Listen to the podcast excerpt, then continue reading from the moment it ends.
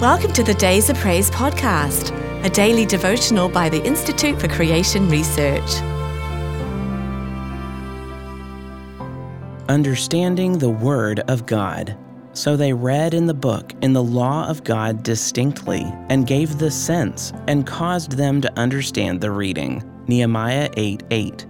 Most people, even most Christians, devote very little time to the scriptures, complaining that they are either too hard to understand or too uninteresting.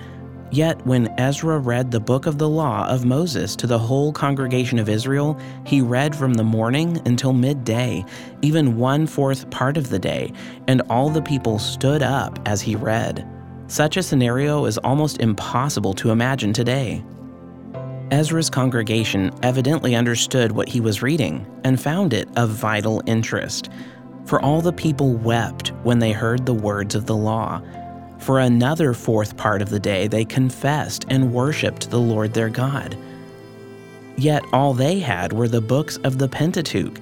How much more concerned we should be, and how much better we should understand when we have the entire Bible. Note that Ezra and his colleagues simply read the scriptures and gave a straightforward exegesis. That was enough to enable the people to understand, and this brought repentance, confession, and worship. No emotional appeals, no gimmicks, no technology, just the scriptures, taken naturally and literally.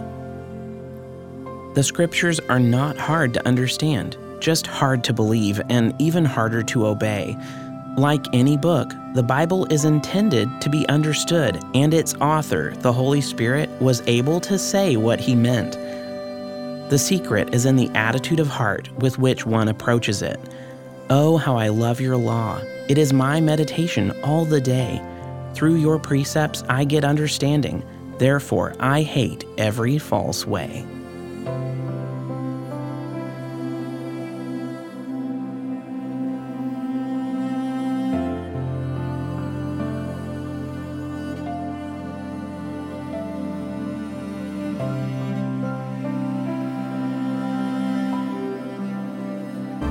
If you've enjoyed today's devotional, be sure to subscribe wherever you listen to podcasts and please rate and review so more listeners can find us. To support ICR's ministry, visit icr.org forward slash donate. Your gift of any amount helps us reach others with biblical truth and encouragement.